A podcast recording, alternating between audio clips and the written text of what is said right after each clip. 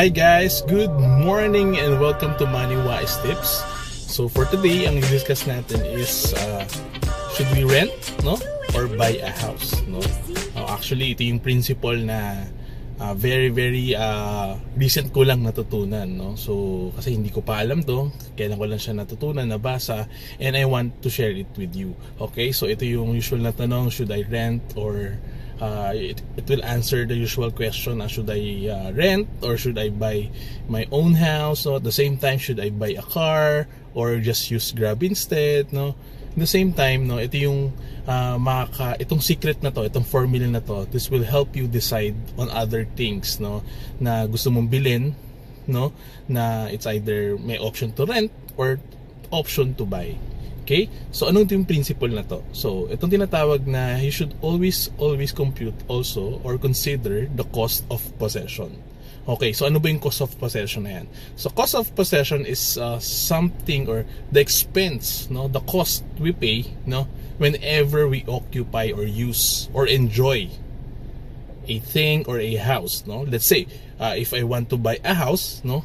Or, syempre, kung pag-aaralan mo, no? Kung bibili ka ng isang bahay or magrenta ka no? So pag bibili ka ng bahay what are the incidental or the cost of possession expenses? Okay? So nandiyan yung mga insurance no?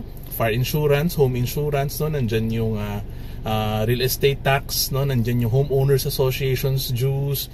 So sa, con, sa I think sa condo mo merong mga dues din dyan. So those are the cost of possessions na tinatawag. So ito yung mga incidental expenses na kala mo, no? Kala mo, pagbili mo ng isang bagay, okay na, tapos na.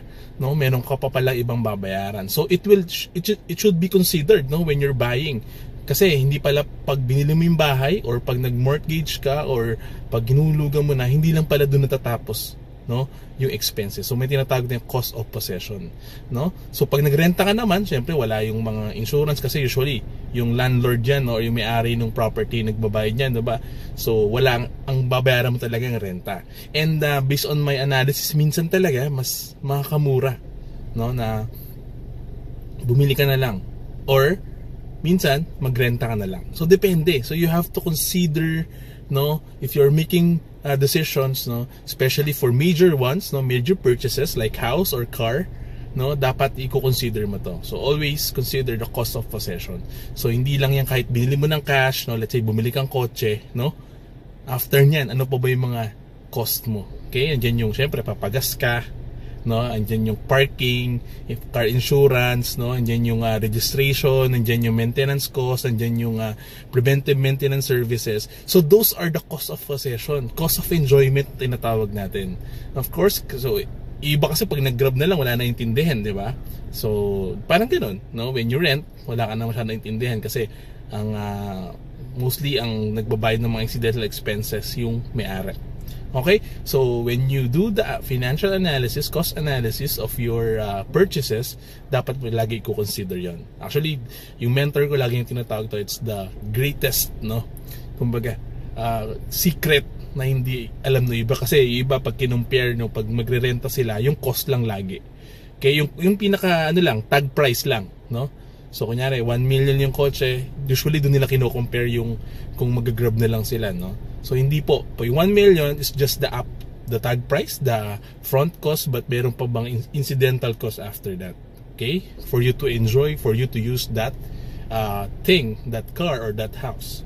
Okay? So, you always consider that, no? That's the cost of possession, no so you apply this no if ever na mga major purchases ka kung may options ka to rent or buy just use this just remember this video na you have to consider no what's me what's the cost after buying it okay para mas ma-guide ka para mas maging wise yung maging decision mo Okay? Again, uh, if you have questions, just comment below, no? Or uh, pag nagustuhan mo itong video, please do share this video and like my page and follow me in YouTube and in Facebook. Okay? Thank you guys and God bless.